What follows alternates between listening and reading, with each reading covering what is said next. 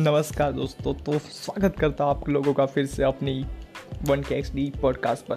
तो अब हमने एक सीज़न पर काम करना शुरू किया है। यहाँ पर टोटल इक्कीस एपिसोड हो गए। ये वाला एक इंट्रो है।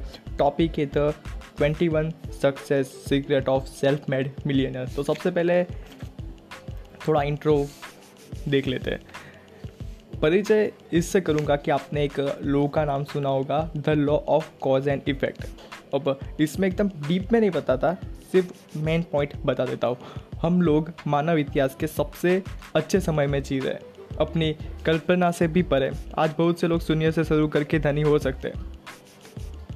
और नेक्स्ट है कि इंसान इंसानी किस्मत का सबसे मजबूत कानून है law of cause and effect. ये बिल्कुल सहज है किंतु शक्तिशाली। ये कहता है कि हर वजह का एक खास परिणाम होता है, हर एक्शन का एक रिएक्शन होता है। ये लोग कहता है सफलता कोई घटना नहीं है, आर्थिक सफलता उसे उन कोशिशों का नतीजा होती है जो आप बार बार लक्ष्य हासिल होने तक करते हैं।